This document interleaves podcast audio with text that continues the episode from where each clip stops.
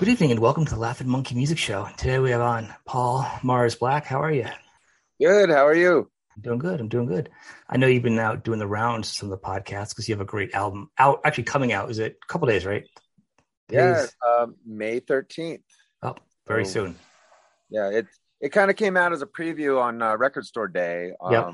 just like last week or something, and uh, they just they did really well with the vinyl. I don't know how much they sold, but uh, there was a, some limited edition colors, like red vinyl. Oh, cool. But um, yeah, that went well. It's starting to trickle out, and it's starting to get a good reaction. Um, get some good reviews, or I'm really happy with. I think I I just feel that this is the best album I've ever done.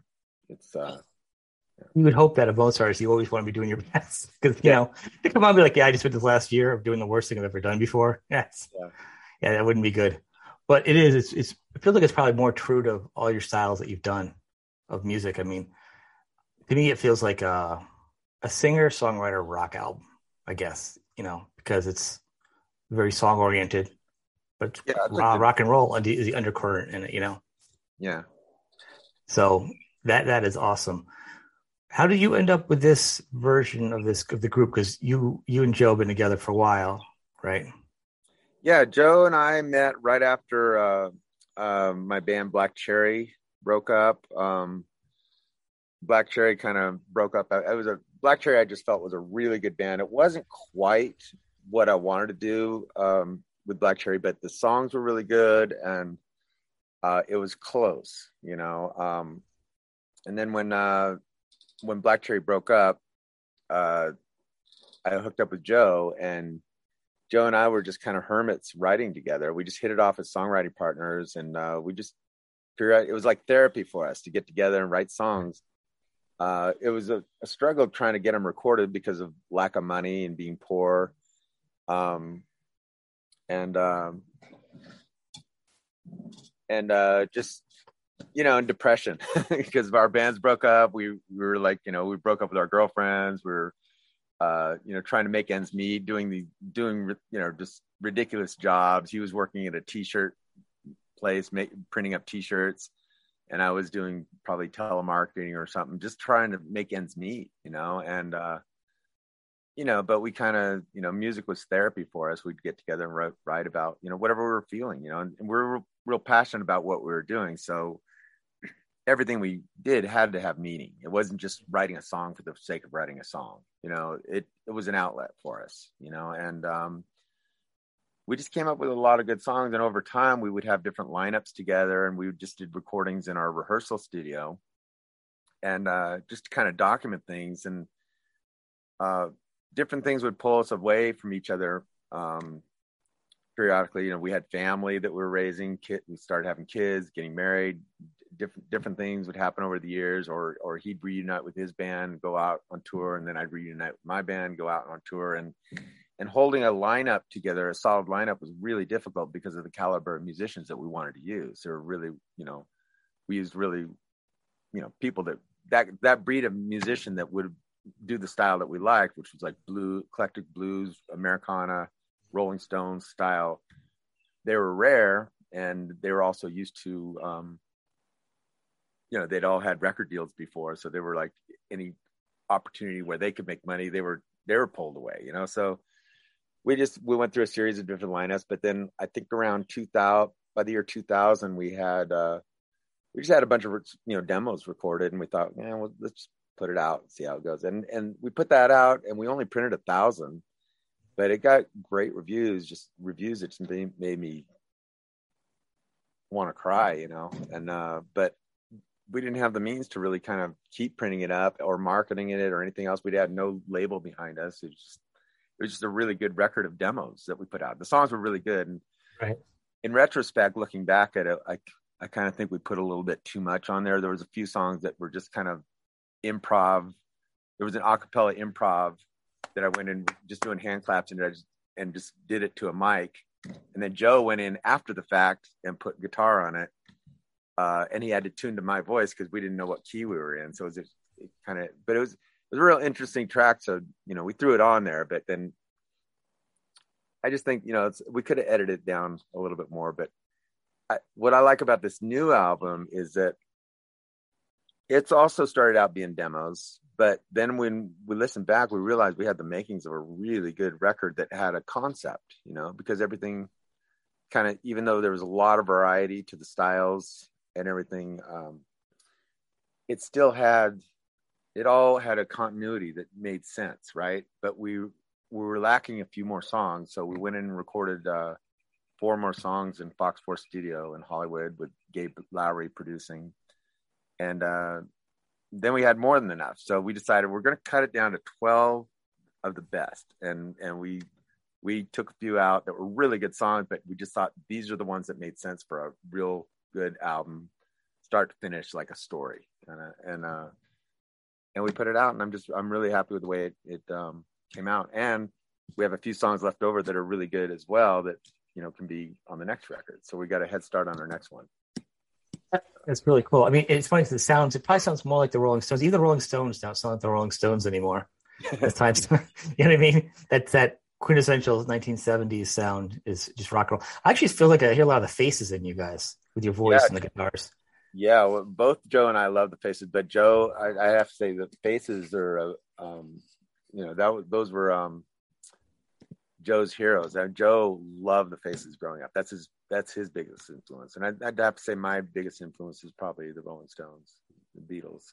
Yeah. So they they all kind of go together. Oh, they, they, totally do. So that's you know it's interesting. I haven't heard many bands, new albums out that, that reflect that, especially like that, because it's very eclectic. The songs aren't, you know, it's in the style of Stones, but it doesn't sound like the Stones by any means. You know. Yeah. Um, and I think you know what we did try to do. What uh, and by the way, I'm moving because I see my computer's going to die if I don't plug it in. So I'm going to go find a charger while I'm talking.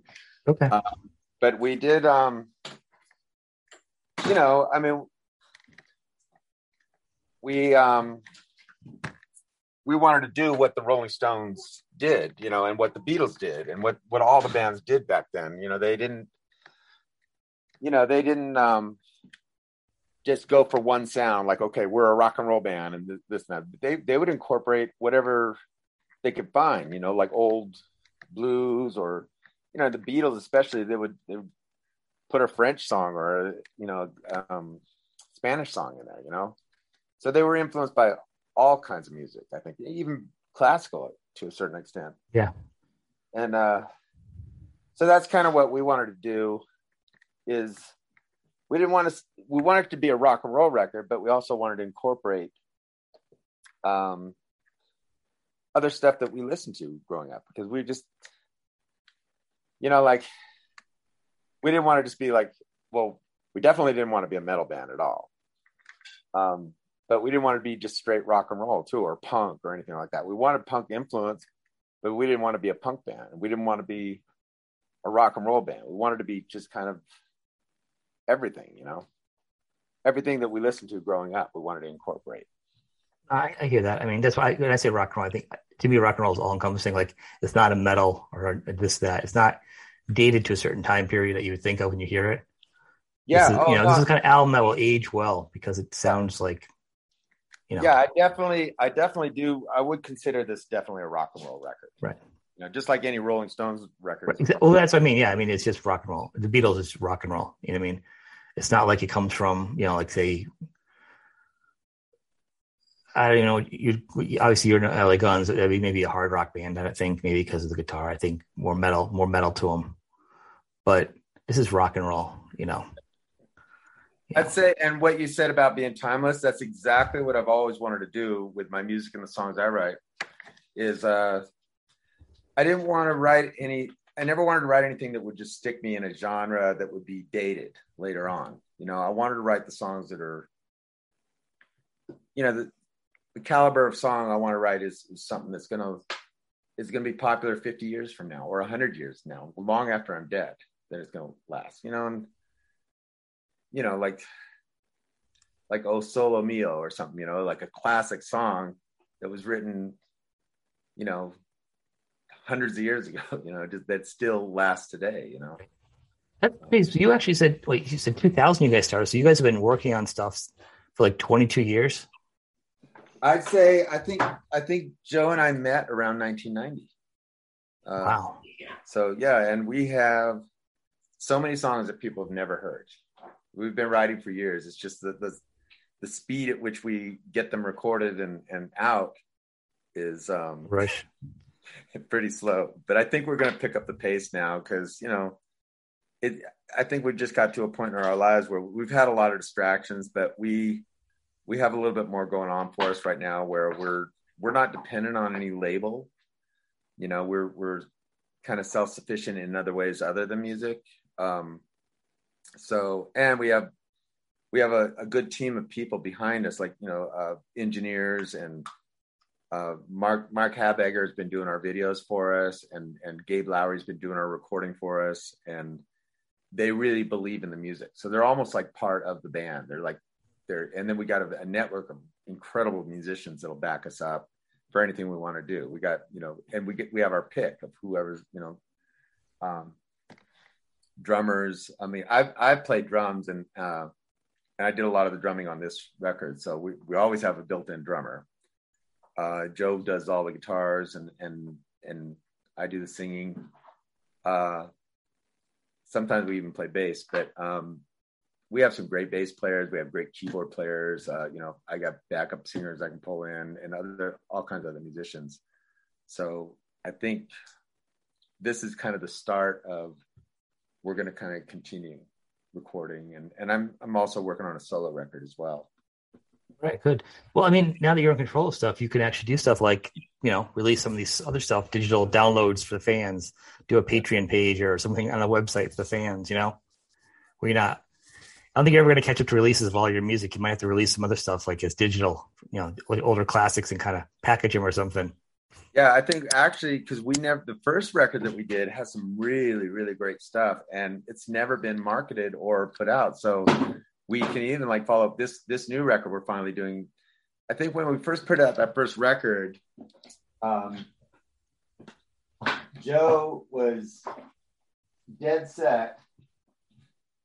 He was dead set against uh, Spotify or streaming or anything, uh, just because they don't pay money, and he, he was really resentful. But I think we've kind of over the years realized that it's not even about the money; it's about like let's let's keep let's give the songs out to people you know keep the songs alive keep the music alive we're, we're you know we got to face it we're not in the days of uh selling records anymore it's all about yeah. um, you know it's uh so you know we're not really dependent on uh our money coming from music right now it's, just a matter of like okay we wrote all these great songs and and you know we love what we do and we're passionate about what we do let's let's get them out there to people any means we can so um, you know, he's finally been convinced that it's the days of streaming. So we're gonna we're gonna let it go on Spotify, but we're gonna we're putting them out single by single, and by I think May 13th, the whole record will be out. You know, and then uh, and then we got more stuff to back it up. Like I said, we got this first record that was never offered for streaming platforms. You know, yeah. So, so that's curious. I'd like to hear. It. I'd like to listen to it. I mean, crazy. Yeah, it's called Sundown Yellow Moon, and uh, so we can follow it up with that. And we're in the midst of like, you know, recording some more stuff uh, with with Gabe Lowry, and and we got uh, and then we got our video guy that we we love and, and really believes in the music. So he's doing a lot of stuff for us. You have a team now. It's it's gonna be interesting though. Do you think? You finally being in control of it and being in it. It sounds like you're in the right spot finally to, to be in control and do it so it's fun. With yeah, COVID, it's been a challenge for people. Yeah but going back out and playing now, do you think it's going to be how different it's going to be? Because you now everyone's going to be wanting to play now. Before the market was saturated, so it's a little different. Well, we're not worried about uh, if there's. You mean you mean about playing live? No, just getting the, getting the music out there, competing because everyone's been locked down, right? In music. Yeah. Uh-huh. Some people that haven't done albums in years just finished their first album that they haven't done like ever. You know. Yeah, that's true. Um, but you know, it's it's it's out there for people that want to hear it, you know, and uh, and I, I think, you know, even even if it doesn't become like a big um big hit, it's at least we have it out there and we're doing, you know, we're it's we're making it available, you know, and I think probably one of the things I like about you know the fact that we didn't really ever sign a deal or anything is that we're we are in complete control of what of the artistic side of it and how it's yeah. done, what we put on the record. We have we have every choice to make. We decide what songs go on there. We decide how they're recorded, um, how what they sound like. We arrange them. You know, we don't have anybody telling us, okay, you got to be this sound. Yeah. You know, it's uh, it's complete freedom artistically. So it's it's a real, true, unadulterated, you know, rock and roll record. It's like done the way we want want it. And what we're what our kind of goal is, first of all, we want to, you know, we want to write songs that are timeless. If somebody discovers this record 100 years from now, it'll still hold up. Exactly. Um, and uh, and the other thing is, we want to, uh, yeah, the music has the music field has gotten really saturated, but it's saturated with a lot of stuff that's um, the same, you know. Right. Uh, so what we want to do is kind of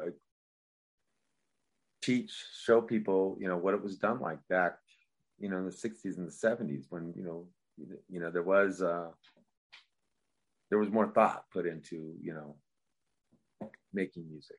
I think. Yeah, back to like with vinyl and everything else, the packaging, everything was a whole was a whole a whole thing.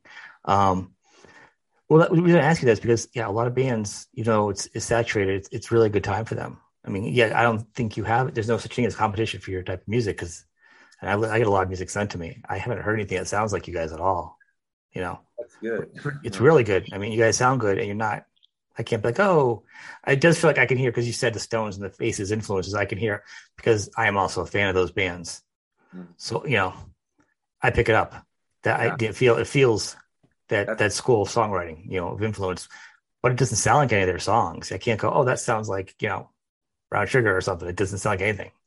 Yeah. Um, so it's it's, it's a it's a tricky thing to do to to be able to show your influences, but not sound like them in a way. Yeah, no, we're not we're not trying to be a carbon copy of anybody.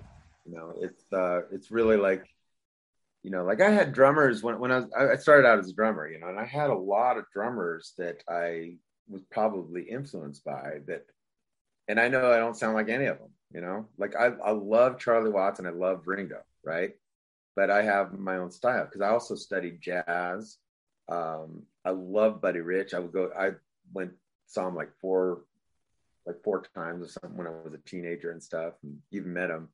And I would get right up close and I'd watch what he was doing and stuff. But I probably pick up a thing or two from him, but I couldn't do what he did. You know, he's, he's an amazing drummer. And then Billy Cobham, just a really big powerhouse drummer, you know, and and I could appreciate what he did, and I would look at it, and I would and and I would and I would try to get those rudimentary. Um, but but he was a little too stiff, you know, for me, for my style, uh, you know. So I I would kind of like take a little bit from each drummer that I liked, you know, maybe you know. Uh, John Bonham or something, you know, just little bits and pieces of them all. And all that together became my style, which wasn't like any of them, really. Right. It, there was influences, but and it's the same with our music in general. You know, we listen to everything, you know, and you know, we have our main influences, our main bands that we love, and we're kind of like in that vein, but not like any of them, you know. Yeah. Well, I, I can say, I mean, you can you can be influenced by an artist and not sound like them because I always say, you know, we already have a John Bonham. We already have a Jimmy Page. We already have a just for easy naming. You don't need another one. They already, we already have one. You don't need to sound like Jimmy Page. You already have Jimmy Page. You don't need another John Bonham. You need, need you. You need somebody individual. You know. Yeah. Just really no need to. Um, with with this, so are you going to try doing a lot of videos for this album, or are you just going to do a few? Or well, we did three, uh, and we got the third one is coming out probably in a few days. I think it might coincide. I think the third one might come out coinciding with the record release okay. um, on the 13th. That's kind of the plan. I think we're kind of talking about it right now. Uh, I just talked to the Mark Haberger. He's uh, the guy that's doing the video, the director. Uh, I said, you know, I think maybe we need to get a few more in the can, you know, because the videos are, you know, getting some good reaction. Yeah. Uh, and it's just good to have a visual to connect um, with the music and one of the things I, I like to do with videos is um, I don't ever like it to tell the story of the song because I, I just think, you know, growing up, I never had videos. I listened to the song, and the songs would always spark imagination in my own. You know, songs that like are like a book, like a book, and then being a movie, you're like, that's not what I was thinking it was. and then you know, then, yeah. But if you do a video, you have to be careful because if you if you do a video that has the storyline of the of the song, you could ruin that song for somebody. You know, right? I I I, I know that like I've listened to songs that I think it means something to me. It it hits mm-hmm. me a certain way, but it could hit you in a completely different way. You know, I don't know. And that's what I didn't like about those, a lot of those old MTV videos that they would have actors acting out the song. And it just, sometimes that would just ruin the song for me, you know? So I like, um, like the videos I like were like, you know, like stuff the Rolling Stones would do would be just them performing. It's the band, yeah. you know, it just, and it's just a performance. They're not acting anything out. Like one of my favorite videos ever is, is, uh, when they did, um, uh, it's only rock and roll. And they just did a silly thing where they they dressed up in sailor suits and they they were in a tent and they filled it up with bubbles and it was just it mean it meant nothing to the song, but basically except you know that it's Fun. it's rock and roll, you know. Right. Um, no, I, have always liked the the original music too, or the the uh, original just performance videos. Uh, but it, yeah, it is interesting you doing the releases. I ask that because everyone has a different plan. There's still right or wrong now for releases for types of, types of music. All the artists are taking control of their own destinies. Where you can have a niche audience of say hundred fans, but if they're the hundred fans is buying your merch, streaming your stuff, and supporting you, yeah, th- that that number could bring you more money than you could if you had a thousand casual fans that just weren't really intimately buying your stuff. You know, like I think artists are learning that the more of it, uh, you can have a focused base that can actually support you enough where you can keep making more albums, or you can tour, you can you know afford lunch when you go on tour like it, you know i mean? It, it, it, can help help you. You don't need to have a thousand things anymore like a thousand. Yeah we we do have a pretty solid um, base. Uh, it's mostly in europe. That's why we decided to release it in europe first. Um, the the physical product uh, and they're buying it over there. It's um, uh, Dogs D'Amour joe's old band has a, a pretty solid fan base in uk and europe and uh, and LA Guns. When you know when I was in LA Guns, um, you know I would do better when I was touring over there than here. Like no over over in America, they didn't seem to care much at all. You know, America's um, not very very loyal when it comes to rock and roll. most of my, my best gigs were over over a year or Argentina. They loved us in Argentina, um, and I, I went there by myself in Argentina. Just as Paul Mars Black, and I had a sold out show, and they they and this is the weird thing about um, Argentina, they knew Sonic Boom already. They, and they from our first album in 2000. Okay. Uh, we only printed up a thousand, but there was a uh, uh, there was a South American promoter that asked us for permission to put it out down there, and and said that they would give us half of whatever they produced. They sent us 500 copies of that they produced, yeah. or they they printed up, right? So we thought, oh, they probably only printed a thousand down there as well. But when I went down to Argentina to play, I, I went to um, they took me on a press tour and I realized that all the major radio stations had that record and they'd been playing it. And they said they knew the record. And then when I went to do my show, it was a sold out show. And I had a, I had a great Argentina band backing me up while I was there. And uh, they put this show on and uh, it was uh, it was a sold out show and they were singing the songs for Sonic Boom. And I'm like, you know, I'm, I'm bigger down there than I am up here. Nobody knows me up here. Be fun, actually. So are you gonna how are you gonna balance it out? Are you gonna do some songs from each of your older bands? Um like in, in the sets if you guys start playing together like this out at some points because you have a mixed fan base are you going to be just doing you know we're not going to do any of our old bands we're just going to do because you have enough material but you get the strangler of the dogs Dogs D'Amour or strangler la guns fan and you have some you some really good songs with them too and your your versions of the songs were are very good you know, even better at times. Um, we thought about it. We thought, you know, I mean, yeah, actually, we thought about throwing in, uh, you know, just to make, you know, because you know, more than just being songwriters, and uh, we're, you know, entertainers as well. So we want to give audiences what they're, you know, what they're showing up for. So we thought about like if we tour, and we're only going to tour if it makes sense. I mean, we, you know, right now we're still kind of like in the COVID thing, and we want to see how the record does, you know. And if there's a if there's a demand for it, we'll probably get out and play some shows. Um, but probably yeah. We Joe and I had talked about like throwing in some Dogs D'Amour fan uh, songs, you know, some more popular yep. ones and the ones that he wrote with them, and uh, and yeah, maybe doing our probably a completely different version of some of my songs that I wrote with LA Guns. You know, like I would, I'll obviously record them or play them the way I would play my, you know, they're my songs. So I agree with you. well, that's the way you should actually, because you know it's only been through the internet that people have learned the history of you. Because you know when it first came out, when I first LA Guns came out, you know there was no internet. All I had was that picture on the album cover. You know, you didn't know that you wrote all this. You know, you were writing all the songs. You couldn't tell that Steve Riley wasn't a drummer. Like you just had a picture and at the time, when you're a teenager, everything's at face value. Yeah. Time's gone on, you realize that you've written, you know, with your hands at all the good songs. You know, mm. these people weren't drummers. This is the you, you learn things are different. So there's really no reason why you should you, you know, or Joe shouldn't do your songs that you wrote from other bands. I mean, yeah, if you want I, to. I think I made a mistake. I asked once they released my music. I I have I was playing a lot of those songs in my in my new band Black Cherry, and I thought thought those are the songs that are going to get me signed because they got them signed. Right. Uh, but then I thought, oh, I don't want to be playing the same songs they're doing, you know. That and I had was in a lawsuit over those songs, which tied up Black Cherry for a long time. But uh, in retrospect, I probably should have just recorded them, my versions with Black Cherry, and released it. Um, yeah, you sound too much like LA Guns. You're like, oh. well, we wanted to be different, you know. And, know. and then I thought if I do the same songs, it's kind of like going to be kind of weird at the time, but now I, in retrospect, I probably should have done them just so that people knew my version, so that they, they knew how I would want to portray the song myself. You know, uh, in my opinion, they did a horrible job recording my songs. It's not at all what how I would have done it. You know, um, even in the band while I was performing the songs myself, I would I had a struggle getting them to be the way I wanted them. You know, I did I didn't have those kind of musicians that to do what I wanted to do. Um, I, I kind of felt they were limited um, and and really focused on being the cliche high five heavy metal, which is something I, I didn't want anything to do with really.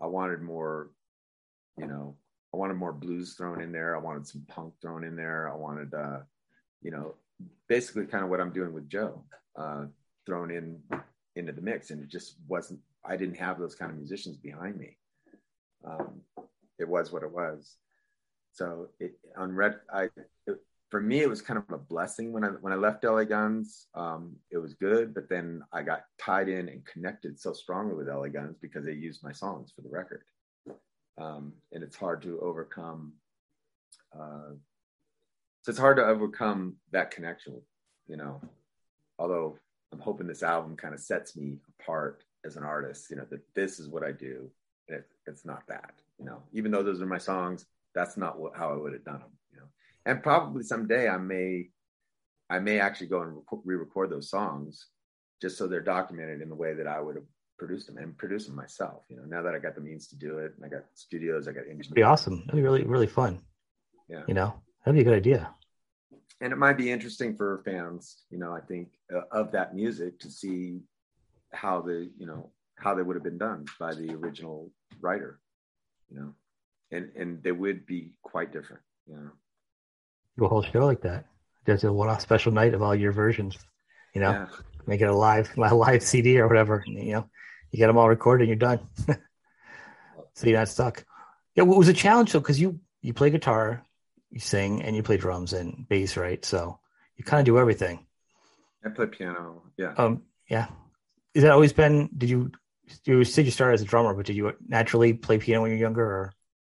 Yeah. Well, actually, before I was able to play drums, uh, I would I. You know, my well, I, I played piano, piano lessons when I was real young, and I I just got bored with the piano. Like the teacher was so focused on me curving my fingers just right and the technique behind playing before actually teaching me a chord or something that was interesting there was nothing to keep my interest in the piano I, I, was learning to read and i was learning the notes and stuff and scales and curving your thumb underneath and it's like i just wanted to play. I didn't i couldn't go be bothered with all this style you know? And uh and I was really drawn towards drums because of Ringo Starr and I I really wanted to be a drummer since I was a little kid, since I was like four, and um, my parents just didn't support it. You know, they thought, well, it's just you know, you'll we get you a drum set, it's gonna make a lot of noise, it's gonna be expensive, you're gonna give it up, you're not gonna stick with it, um, and then weirdly, uh, when I wanted to pick like an in- instrument for band, when I got to like third grade or something my brother was a really, really good trumpet player, just amazing trumpet player. And he got a new trumpet. So they had a hand me down trumpet. And they said, well, why don't you start with this? and I didn't want to, and they, there was several reasons. First of all, they had a trumpet. They didn't have to spend any money and I could be playing music. And I had kind of buck teeth at the time when I was a kid. So they thought if I played, they played, if I played trumpet, it would push my teeth back in and they wouldn't have to get braces. Are you serious? That doesn't sound very scientific. yeah, it's a weird thing, but so now I tried playing trumpet. And Mark was my brother. Mark taught me a lot about music, by the way, because he's a great musician. Uh, he taught me about reading rhythms and all that kind of stuff. But it, but he was trying to teach me the trumpet too, and I didn't like the trumpet because it's something about the buzzing of the of the lips and stuff would make my my face tickle, and it just yeah. was, I just did not I didn't bond with the trumpet. And finally, I think uh, I think finally I bought I really, I think when I was about 12, I bought a, um, I got my dad, or I bought him maybe a pair of really thick uh, marching drum sticks, right? And uh, and then my dad and and then I joined the band. I just and my and all I ever was taught was how to hold the stick and then drop it, and that's all the band teacher ever taught me. And then my dad, when he thought saw I was interested in drumming, he got me a little got me a snare drum, a really nice one, a Ludwig, and it had in the in the case it had it was in a case and it had the the 13 essential rudiments on one side. And then you flip it over and then it had the 13 extra rudiments. So there's 26 rudiments. Now there's a million other rudiments but right. those are the essential rudiments that you had to learn for drumming. And mark my brother old brother taught me how to read the rhythms. And i taught myself all the rudiments and uh and then as i got more and more at practice and started getting better at my my oh um, I saved up a hundred hundred dollars from a paper route I was in, and I uh, probably by probably when I was about twelve or thirteen too. I, I bought my first drum set, and I learned like one or two drum beats. I think one of the first first drum beat I learned was like the Ringo Starr beat, and then I learned Honky Tonk Woman, the, the Charlie Watts beat. And uh, there were some hillbilly kids that kind of were getting bussed down to my school, and they they came up to me and they go, "We hear you play the drums," and I, and said, "Yep." And they just go, well, we need a drummer. And, and they live way up in the sticks. So my, my parents would drive me and my drum set up way up in the country, this old beat up house across from a pig farm and drop me off for the weekend. And I would sit there and, and jam with all these Bill, hillbilly kids, you know, playing country and bluegrass and rock and roll and Chuck Berry music and everything. And, and it was great. We'd, we'd jam all day long and then we'd take breaks. And we'd go off into the country, into the, to the swimming hole and everything. And it was just, it was that's how I learned how to play music was just being dropped off in the country with a drumstick and playing with a bunch of like bluegrass country hillbillies, you know. And um and it was just a great way to get started in music. Um so and then once I showed that I was serious about drumming, my parents started uh supporting me more. And I and my dad would take me down to the Dixieland festival that they would have like every, in Sacramento they would um when I was real young as a kid, he would take me down to the Dixieland Festival and let me sit in with all the old uh, Dixieland jazz cats, you know, and I'm get into the swing and everything like that. And then, and I was, and my teenage years, I was in some really good rock bands and stuff. Um, and then I wanted to branch off from rock and roll, so I started uh, getting. Somehow I got connected with the jazz scene in Sacramento, and um, when I was about 17, and uh, a lot of the older jazz cats realized I could just sit in and play, you know, without rehearsal. And they, I would get called into gigs all the time as a teenager. And uh, I really kind of cut my teeth with getting that swing down. And, and, um, and then I joined a jazz Latin band because I wanted to get more syncopated and stuff. And just little by little, by just joining all these bands and just doing it hands on, I learned how to play and I became really rhythmic oriented. And then I went off to college and became a percussion major at San Jose State and then from there I, I migrated to LA and started playing in bands and but I always always sang from behind the drums. because I felt because uh, there was one band that I was in in uh, that I was always called in for uh, in Sacramento, and this was an, what really inspired me. Um, well, in my, my last year of, years of high school, I joined the the choir and I made honor choir. So I, I, you know, I was taught how to sing, and I always thought that was just one more limb that I can add to my drumming to make me more valuable as a drummer. Not that I ever wanted to be a lead singer, but I just wanted to be able to do it, you know. But I practiced and I got good, and then went. So when I went to San Jose State, I was a I was a percussion major, but I was a, a jazz vocal minor, you know. So I studied both, and um, and uh, so I knew how to sing, you know. And then eventually, kind of in the mid '80s, you know, as a songwriter, as I wrote more and more songs, I wanted to be able to, to get my songs out there, and it was really difficult to do from a drumming standpoint. So somehow or another, I got. That's when I ended up getting pushed out and becoming a lead singer. What about guitar? How when did guitar sneak in there? Because you play guitar too. Yeah, I think I've always kind of known guitar. I like probably my earliest guitar experiences were learning chords and making up songs when I was, uh, you know, there was always a guitar sitting around our house or, you know, or a piano. So I was always noodling around on piano and guitar. It just wasn't what my focus was on, but I always knew chords and, and I was able to hit, bang out a few chords and make up melodies to them. And that's why I was always writing songs, you know, and then I think a lot of my early songs in Hollywood, I, I bought a Beatle bass. So I was making up bass lines on this Beatle bass, and it had a little sound to it because it was it was kind of semi hollow body, and I would just make come up with these these bass melodies, and then I would sing over it, and I and then I had this briefcase that I would write lyrics and just I was right constantly writing lyrics, and I would keep it locked because it was very protective. I didn't want anybody to ever hear my songs really. Uh, and then I would have girlfriends would break into my briefcase and and read my lyrics, and say, "Well, what's this about?" You know, and being so I was like very protective. And then finally, I thought, yeah, I should really try to get some of these. I did sing some of my songs for people, and they were saying, "You need to get that stuff out." And uh, so I started getting a little bit more bolder and letting my songs out. And little by little, as they my songs were getting accepted, I thought, "Oh, okay." That's, that's probably what I do then. I'm mo- I, these days I kind of consider myself a songwriter more than anything else. I'm, I'm a singer, a drummer. I mean, you know, uh, I can play, you know, I play guitar, but I think, um,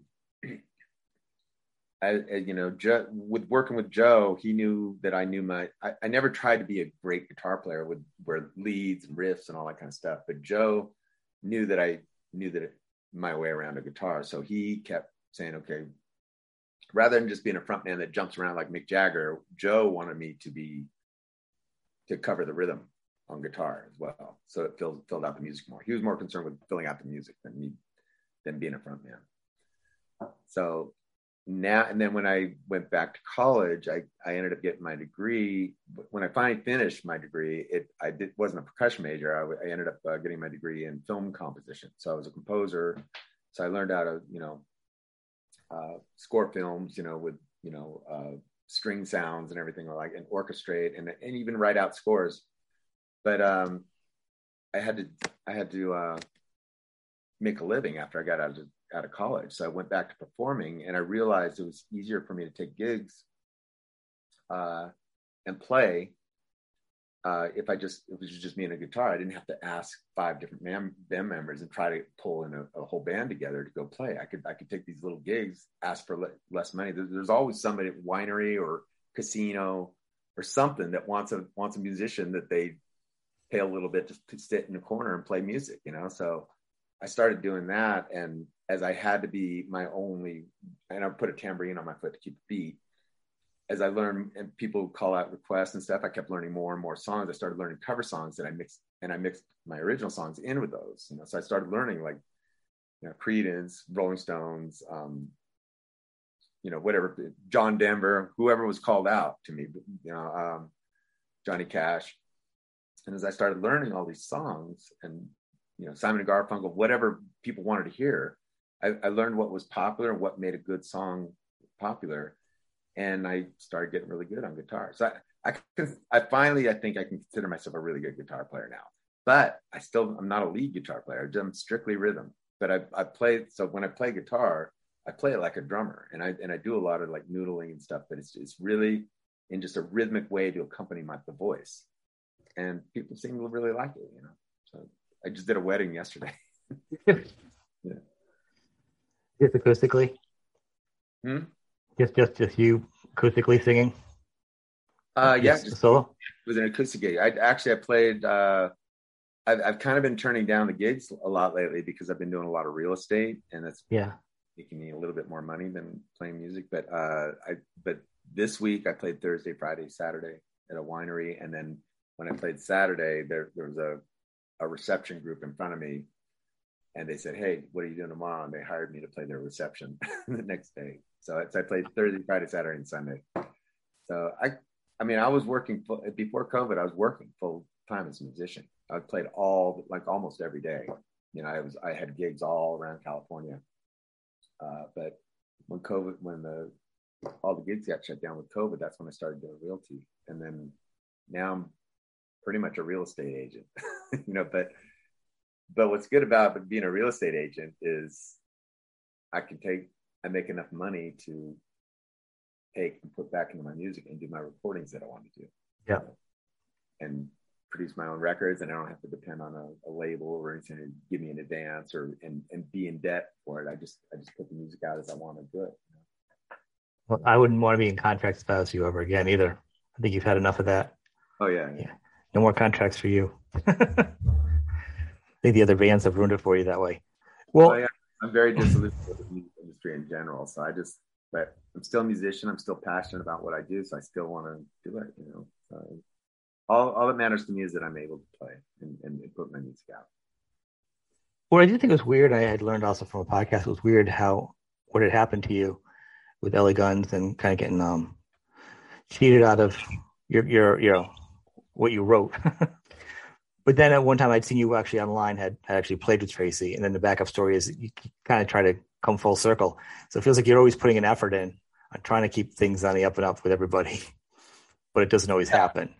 Yeah, yeah, yeah. I mean, I knew I got asked to rejoin Guns and put the original band together, and I knew it was not the greatest idea to team up with people that had stabbed me in the back the way they did, and I knew it was probably going to end badly again. But I, I still, it was well there's a couple things i can say about it is uh, it allowed me to leave a job that was a go nowhere job that I, that I couldn't stand, and I was able to actually make. I was actually able to be a working musician during that time, even though I wasn't able to do. I was doing my own songs, but I wasn't able to do them the way completely the way I would have liked to have done them because at the, by this point it was so embedded in people's heads the way they were recorded originally. So um, it's still nonetheless it did get me out there and got and got and made me some connections and got me some publicity and um, and I was able to work as a musician instead of like um, doing a, a, job that I hated, you know. Um, and uh, it ended like it like it should have, but but when it ended, I just took a different route, you know. I uh, I went back to school and finally got my degree in music, which is what I always told myself I was going to do. And I I just buckled down and I was just I was like obsessed with school and uh, I think I over the years when I was uh, going to school and, and, getting my music degree, I, I, I think I became such a better musician. I I, I had a, such a better understanding of it, and I think it opened up avenues for me as far as songwriting and and composing in general, and coming up with the sounds I wanted. You know, um, I just knew more about. It was it was weird after going to school. I was able to go back over music that I've been writ- writing for years and and and understand why what I was doing made sense. You know, like why this chord leads to this chord and this, that. You know, and and what and and oh, that's why that that's a diminished chord that I've been playing. I didn't even know what some of these chords were called that I was playing. You know. Uh, or what made them diminished or half diminished or a seventh you know it's just like and why and dominant sevenths and just just the whole theory behind music and how it works that's been analyzed from like from like western you know like from early classical days you know till now um it just i think it just makes me think differently about music and and how how it all works and why it works you know? really you just going by feel before and then else you know why it sounded good yeah it was all it was all and here's the weird thing i didn't uh one of the things I had to do is I had to take a songwriting class. Not that I ever needed to you know, I always knew how to write songs, right? right.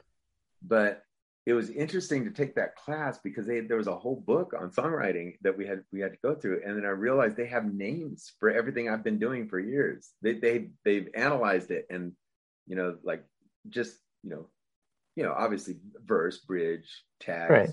chorus, those kind of things. But but um, but as far as lyrics and you know, alliteration and all this all this stuff, there's a name for everything I've been doing for years. And I didn't know there was names for all this stuff. And that, I, I, it was always a weird concept. I was like, how do you teach somebody how to write a song? You don't teach somebody how to write a song. They just, you just do it. It just, and the song is already there. You just, you don't really write it. You just find it, you know, it's like, and it, it just kind of comes because I would wake up, you know, like with something in my head, a melody or, you know, lyric or something like that. And I'd write it down. I, anyway, document it any way I could and I don't know where they came from. I didn't know how they came about. I just know that I liked it and it sounded good, and, and other people seemed to like it. You know, um, but in learning how it's done, it's like I think people have gone back over songs and given them name, given the the little pieces names and the things that get repeated. It's just it's weird. It after school, you know, you throw it all out the door anyway, and you just do what you've always done. But you just in in subconsciously you have a better idea of what it is. You know. Well, it's kind of interesting because I mean, do it one way and then learn what it is. It's already allowed you to be an established songwriter and not make you having to be like, oh, I've got to do it this way. You might understand the concept of it and maybe see what you're doing is similar. Yeah. You know, like oh, yeah. I would just go for, for recording and I, I, I hear what I, I know what I like and I know what I don't like. So you kind of know what you want. It's not going to change you that much, but yeah, I know. I do. I do see a lot of songwriters sitting there trying to go by the r- rules and and um, you know, and and and do a method. But yeah, it doesn't work that way for me. I can't go by a method. And and and I I, I do hear some songwriters talk about their approach to writing a song. I don't have an approach. You know, it could come a song for me could come from anywhere. Um, it could come from like I mean, it could start with a chord, chord progression that I like, or it could start with um, a melody that I hear, or or even just a title if I have a good title, sometimes the song writes itself. Um, um, so yeah, I just, you know, I, I I'll, I'll, I'll approach it from any angle. I don't have one method, and I don't think there I don't think there really should be a method to songwriting. You should just do what comes to you. You know it's more of an inspiration. And and one of, one of the things I like about writing with Joe too is like he'll take me places that I wouldn't have thought to go before because he really understands the guitar and he and he um and the way he plays guitar is very passionate and it's almost like another voice. So we play off each other. And a lot of times he'll come up with something that'll inspire something that I never would have thought of, you know, like he'll play a chord progression and that sticks a me- melody in my head and I'll just sing like, you know, whatever, like uh, scat singing or something. Just right, right, right, right. You know, and then I'll then I'll find a title that I like to go with that. You know, that that that seems to match the feel, and and then you know, and then I'll trade ideas. I'll say, well, what what if we go here? And then and then Joe will, oh yeah, yeah, but, but but but from there we can go here. You know, and and we kind of go on a journey together, and it and it and we end up with this thing that's like neither one of us would have expected and that's that, that's what's great about writing with Joe. You know, it's like I, I I write songs by myself, but sometimes it's just it's if you're with the right person co-writing is really inspirational and it's it's it's so great because you just come up with things that you just would never have thought i would imagine that uh, it's a certain safety like if you were like you said the the LA Guns are changing your songs at a certain point if you keep bringing them to them you're like yeah they're going to like it but I know how much you're going to put into it beyond what you think they're going to want after a while subconsciously you know. You're going to take your song and change it anyhow whereas in relationship with joe he's not going to change it. You can be who you are and work from there without, you know, yeah. holding anything back. Yeah. And the other thing is I can, I can trust Joe to be honest with me as well. Because sometimes I don't know, you know, sometimes I don't know if I have, if I'm on to something good or not, you know, I, I don't, I don't think that everything I write is good. I know that some of it is just like not that great, you know, and, and so you got to kind of pick out the good stuff from everything you write, you know, and Joe will be very upfront with me. Nah, that that one doesn't work. and I appreciate that. You know, I don't I don't want to be praised for everything I do. You know, I want to I want to zero in on what's good, and that's what I like about this this record. that we're, we're uh, it's called Everybody Rains on My Parade. I think this is I got I, I just think it's the best thing I've ever done. And part of the reason is because of my relationship with Joe like that. It's like he'll tell me if something sucks, you know. Uh, I'll tell him if I don't like something, you know. It, it goes both ways. And together, and and we'll ba- we we've bounced it off other people too. Hey, what do you think of this one? What do you think of that one? Hey, what what about this one as opposed to this one when we're making a choice, you know? And uh and other people, you know. And I think just overall, we, we've taken our time and we've just, I think we've honed in on this record just being a great record. You know, I don't think there's anything about this record. I, I'm really proud of it. I don't think there's anything about this record that's bad. I think it's all. I think I'm happy with every little part of this record. You you should be. And say, on that note, we will end this. But going forward, any anything you want to tell people, like where to go, any you know. Obviously, I'll post links for, for the where they get the album and stuff. But is there anything you want to tell people for dates or anything they can go to, or Instagram or your Facebook you want to hunt you down? Yeah, uh, yeah, you can go to what is it? It's a we have a Facebook page. Yeah, please come join our Facebook page. It's uh, Joe Dog and Paul Black's Sonic Boom. You should be able to Google it. Um, I'll put all the links. I'll track them down. I'll put underneath this video. Yeah, yeah, and yeah, please go and join us. There's also a Bandcamp page apparently, and and I I'm sorry, I don't know where to go to. It. I don't even know where to go to find my own record. Um, but it's but there's I know there's a Bandcamp page that got put up. I know it's available in Europe. It's supposed to be available over here in um, in America. I think you'll be able to get it on. Um, I think you'll be able to get it on Amazon. Uh, uh, but yeah, we're in the days of Google. Find me. we're we're there somewhere. I'll put the links to everything I can find for everybody else to make it easy. So after this interview, they can click on it and buy your stuff or check you out. Okay, I so, it. And it's a good album, so people check it out. I've heard the whole thing, and it's it's fantastic. And uh, thanks, Sean. I appreciate it. And, and thanks for the interview. I really appreciate your support, and um, and uh, it, it's been fun. I love talking about this stuff. You know.